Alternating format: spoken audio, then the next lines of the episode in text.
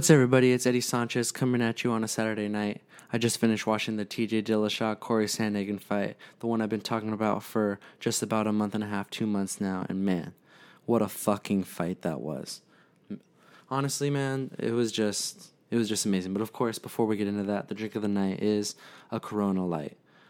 Just throwing a few back, having a good time, enjoyed the fight, and now it's time to just chill, talk some boxing, talk some MMA and get it going for the bad promoter. All right, everybody. So TJ Dillashaw, he had his return after two years uh, from his EPO um, suspension. And uh, of course, Corey Sandhagen is uh, the number two ranked bantamweight in the world. And so this was uh, as high profile fight as you can possibly get for TJ Dillashaw. Of course, he's not going to get the number one contender, and he's not going to get a title fight right away after two years out. Um, so literally fighting the number two ranked contender, literally as high as you can go. And T.J. Dillashaw, man, he looks sick. Now this fight was super close, so um, I don't want to, I don't want to let that be uh, unheard.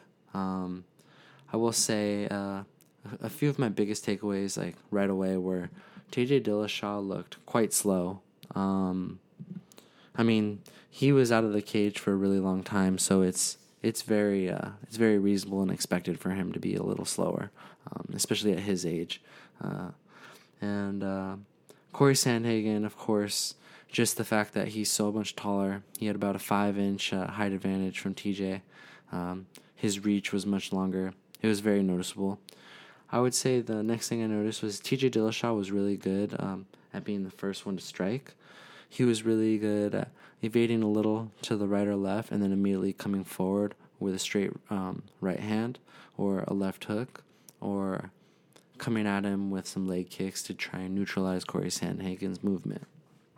Now, the only issue was Corey Sandhagen immediately was able to counter, and uh, just given the fact that his reach was so much longer, TJ, even though he was trying to uh, move out and uh, get away and out of danger, Corey Sandhagen's reach was able to uh, overcome that. Um, the next thing I noticed was the fact that even though uh, Corey Sandhagen was able to counter effectively and very effectively indeed, um, TJ Dillashaw had a, ma- a nasty, massive cut over his eye. So even though he was very effective in that, TJ Dillashaw was really good to switch up the momentum right away every time he got hurt. Anytime he got hit with a good shot from Corey, he was able to either one, take it to the ground, two, throw in, throw another shot right back at him, or three, immediately evade, and regroup, and then move along and reset the tone. He was really good at resetting the boundaries and, uh, you know, just not letting the fight get away from him. Even though he, I mean, that cut he had was nasty. He had blood all over his eye. Um, he had a, a knee injury early on in the fight. So it was just, it was just nice to see him uh, not get carried away, and always find a way to uh, neutralize Corey and eventually finish the fight. And so the fact that he was able to win this, amazing. Simply amazing. Um, I can't wait for Sterling and Yan 2. Uh, that's going to be a sick fight to see uh, who the actual true champion is. And uh, I hope TJ can stay healthy until then because I want to see him get that title fight immediately after that. But we were treated to an amazing, amazing fight, y'all and uh, I'm just happy TJ's back. All right, y'all. So now it's time to get into boxing. To start us off, I want to go into uh, the Oscar De La Hoya and uh, Victor Belfort fight. Uh, this was supposed to be an exhibition uh, where Oscar De La Hoya was going to step back in the ring for the first time in 12 years, and uh, you know we'd really get a sense to see where he's at physically. Well, as it turns out, this exhibition has been upgraded to a full on, full fledged professional bout, and uh, Oscar De La Hoya gets a chance to improve his professional record from 39 and 6. So uh, maybe he'll get to the big 40, which uh, will honestly be pretty cool. Um, it'll be really interesting to see where he's at. Um, not in the sense of uh, title contention, of course, but just based on the fact that he's a legend in the sport, and uh, it'll just be really cool to see. Now, one thing about uh, Oscar De La Hoya is uh, he's been talking about he wants to get two fights, including this next one, um, before he uh, takes on Floyd Mayweather Jr. Now, I don't think Floyd Mayweather will actually uh, accept this challenge um, unless Oscar De La Hoya just pulls in massive, massive pay per view numbers, which he honestly has a really good and legitimate shot at. Because if the if it, if he's making money, then it's gonna make sense to Mayweather, and we will see that fight. But uh, if it's just some mediocre sales, then I think Mayweather will continue with the route he's at, um, and uh, that'll be being fighting exhibitions against YouTubers or uh, mixed martial artists. But uh, one thing I think that is interesting is well, as long as Oscar De La Hoya's physicality, um, you know, and uh, just overall health is able to maintain himself, I think he'll beat Victor Belfort with ease, uh, just based on the fact that he's very skilled, um, even at his advanced age. He just has that muscle memory. He's been boxing his entire life. Former Olympic gold medalist, uh, champion in six weight classes. Just, you know, he's a fucking natural in the sport. So it'll, it, as long as he remains healthy, doesn't have an injury, and he will win that fight. If he does get a second fight, uh, a couple uh, fights that uh, could stick out to him are the Miguel Cotto and Juan Manuel Marquez um, exhibition winner. Uh, I know I've talked about this in the past, and both of those guys, uh, they they state that they're going to remain undefeated. But I'm telling you, man, you throw enough money in front of someone, they'll change their mind in a heartbeat. And uh, I think if again, health permits, they show out and have a nice fight, one of them wins, and Oscar De La Hoya comes calling, I think they will accept. But if not, you have someone like Sergio Martinez who uh, is is fighting professional fights again. Very old, uh, very frail, has a really bad left knee. Um, honestly, shouldn't be out there, but he is. And you put Sergio Martinez and Oscar De La Hoya in the ring, that's gonna sell. That's gonna fucking sell. So, I think uh, it would be really cool. I just want to see everyone stay healthy. Um, these guys are legends in the sport. Uh, as long as they're you know sticking with the way they're doing it now and fighting each other um, in terms of exhibitions like fighting guys who are just now retired uh, or maybe even retired from the era just beyond or ufc guys former ufc guys former mixed martial artists of any organization. As long as they're doing those crossover fights and not necessarily like getting say an Oscar De La Hoya versus Triple G. You know, we don't need to see some shit like that because that's just where someone's gonna get hurt. But uh, yeah, I just think that'll be interesting, and I'm I'm for sure gonna tune in on September 11th to see uh, how Oscar De La Hoya looks.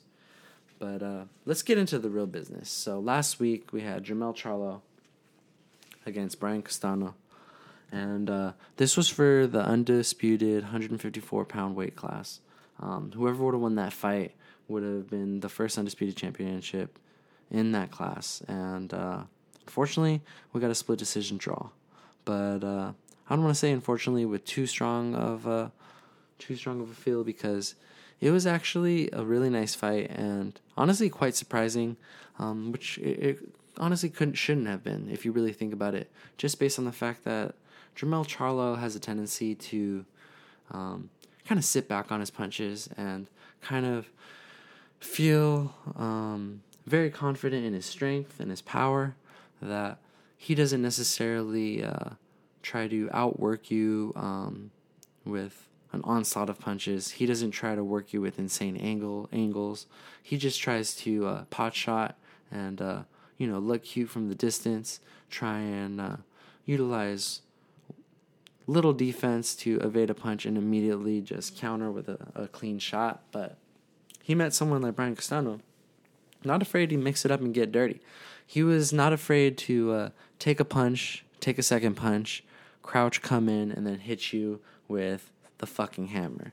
And he looked awesome, man. There were a number of times where uh, both of those guys um, got each other hurt. And, uh, you know, it was a pretty even fight. I mean, I think the split decision uh, draw was very well executed and uh, really really left us um, you know with a little cliffhanger for, and got us hoping for uh, a second bout. Now i think in my heart of hearts Jermell Charlo is going to be able to uh, make the necessary adjustments and win that second fight. But i think brian castano he's gonna he's gonna have a real future in this weight class and uh, I think he will he he'll be champion for a while. Now, um, I think uh, Jermell Charlo is gonna, regardless of if he wins or loses, that next fight against uh, Castano. And I don't want to. I say next fight against him specifically because it's possible he has to fight a mandatory in between. So uh, once he fights Castano, I think after that he's moving up in his weight anyway. So regardless of whether he wins or loses or Castano wins or loses, Castano is going to stay in that class, I, I think, and uh, he'll eventually be champion again. So that was a nice showing. Um, I will say though, for the hype that Jermell Charlo gets, um, and it's warranted. He's a very fucking good fighter, but this is now the second time where we've seen him go into a bout and. Uh, you know, just come out of it and not feel super confident in him. Um, even though it was a draw, it wasn't like he went out there and got his shit pummeled. It wasn't like he got robbed by the judges. It was it was a draw. It was a nice fight, and uh, you can honestly like look in there, have a room full of hundred people watching that fight, and it would probably be a 50-50 split of them saying, "Oh, Castano won," no, Charlo won. But it's a little disappointing because naturally, when you have a twin brother who's also a fighter, um, undefeated, a weight class above, you know, closer to uh, the other guys like uh, Triple G and uh, Canelo Alvarez, um, in the premier weight class of the middleweight division, you're naturally going to get compared to him. And even though um, it would be fair to say that Jermell Charlo has, you know, done more with his career than Jamal has, even though Jamal is unde- undefeated, you know, you just naturally from uh, the standpoint of the media and uh, just going out there and having two showings where he didn't necessarily look like he was at his best, it just weighs against you.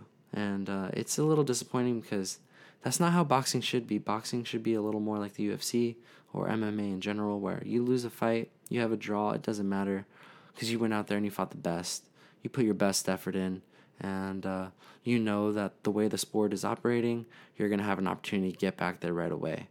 Um, I don't want to dwell too much on that though, because I think um, he's a very uh, consummate professional, and uh, he'll be back. He'll make sure he'll make sure that he puts his best foot forward, and he'll correct any mistakes that he had. Now, it it may be fair to wonder uh, whether we saw Jermell Charlo's ceiling. Um, which is kind of funny to say because I mean he has three championship belts, but I think you put him against a guy who's gonna get, um, you know, in his chest, in his face, that we're not necessarily gonna see him, uh, you know, exert his dominance and um, just utilize the boxing skills necessary to outclass somebody. So when you see that, you got to question whether if you were to fight someone like I don't know, I don't want to say Triple G and Canelo just because those guys are so much. I don't want to say better, but um, I mean, yeah, they are better. They're a lot bigger, a lot stronger. Um, we'll say like an Errol Spence Jr., who's likely going to move up from 147 pretty soon if, say, Jermell Charlo were to stay. Um, Errol Spence Jr., I would say, is a much better boxer in terms of technical skill and talent. Um, and I think even though Charlo is the naturally bigger man, just based off the fact that we've seen that Jermell isn't able to have the skill set necessary to thoroughly outclass someone who is just as physical as him, um, it makes you wonder whether he faces someone who, even if he may have the physical advantage, that if that person is just that much better at him in terms of technical skill, if he's going to lose that fight 10 out of 10 times. Um, maybe that's fair, maybe that's not, but of course I was wondering that. Just seeing uh, two outcomes like this from Charlo.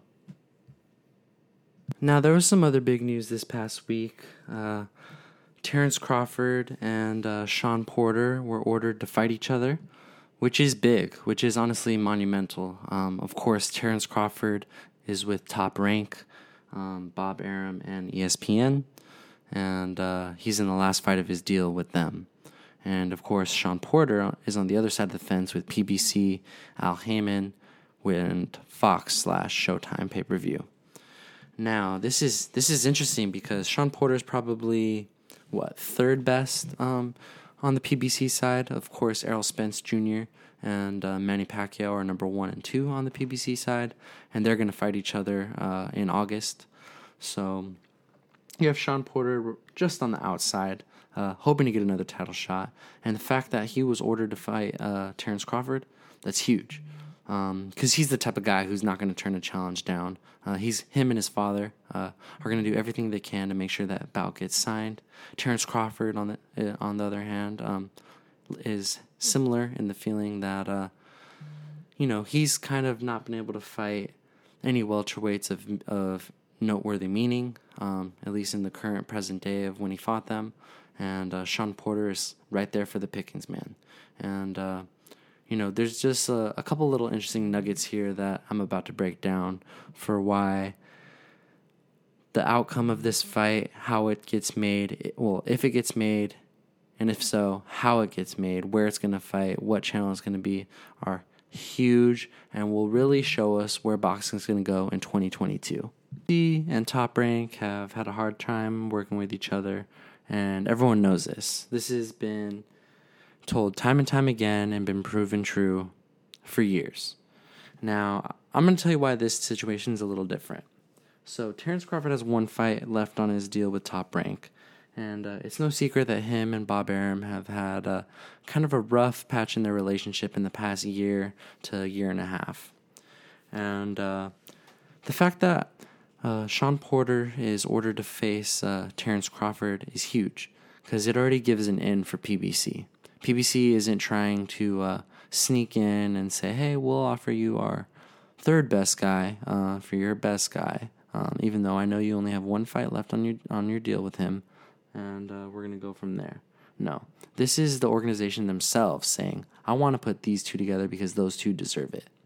So Al Haymon doesn't have to do any sly business, any uh, tricky business. They're going to have to meet in a room and settle things accordingly. And uh, even though an organization ordering a fight to happen, um, you know, it should should make it happen because uh, they're the ones who hold the belt, um, or rather, they're the ones who issue the belt. In this way, because at the end of the day, the promoters have the final say. And uh, as with anything, money can solve all issues, and enough money can be thrown here, enough money can be thrown there to kind of uh, you know get the get the mandatory fights out of the way and move on to other folks. Um, a fighter likewise can also get paid a certain amount of money and uh, be more comfortable with vacating a belt and moving on and um, finding new opportunities and new goals, quote unquote. So, just based on the fact that um, PBC is going to look at this situation and see Crawford with only one fight left in his contract, they're going to see a prime opportunity to basically show him what it's like to be on the PBC side, even though he technically won't be. He'll be fighting a PBC fighter, and it's likely that this fight is going to be on either Fox or Showtime because, according to uh, a lot of sources right now, especially Mike Coppinger, um, PBC is expected to throw substantial money to outbid Top Rank and make sure that they're the ones showcasing the fight. And um, if they're able to do that, man, that should be the final nail in the coffin for Bob Arum, Top Rank, and ESPN. Because if Terrence Crawford can see his uh, his backing, not having his back in this situation, and letting the um, other people, um, meaning Al Haymon, PBC, Fox, and or Showtime, front the bill, then that should tell him all he needs to know going into the last fight of his contract. And um, that'll just get us one half step closer to Errol Spence Jr. versus Terrence Crawford. We have a lot of potential, man, um, with these weight classes. And uh, it's just very exciting to see. Very, very, very exciting to see. Now, there's a lot of uncertainty in, in terms of uh, who's going to be the last man standing at 147 and the last man standing at 154, or whether we're even going to have a last man standing. Because, um, of course, people can move weight classes, people can drop belts, but assuming all goes well, everyone holds their belts, and uh, we end up with one last man standing, we have a very big potential to have a clash between uh, both whoever I'm assuming will be undisputed champions at that time. Um, whatever happens between Castano and Charlo, and whatever happens between either Spence Pacquiao and uh, Crawford Porter.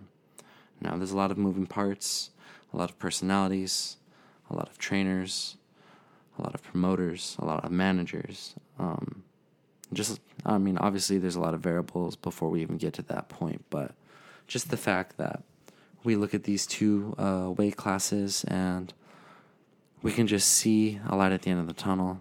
Um, just all the potential that's there for, you know, just the most premier boxing experience imaginable is just simply amazing. And I love to see it. All right, everybody. That's it for the night. Um, thank you, as always, for listening to The Bad Promoter. Keep up with us on thebadpromoter.com. Check out our Twitter and Instagram at The Bad Promoter. Let's get ready for another week, y'all.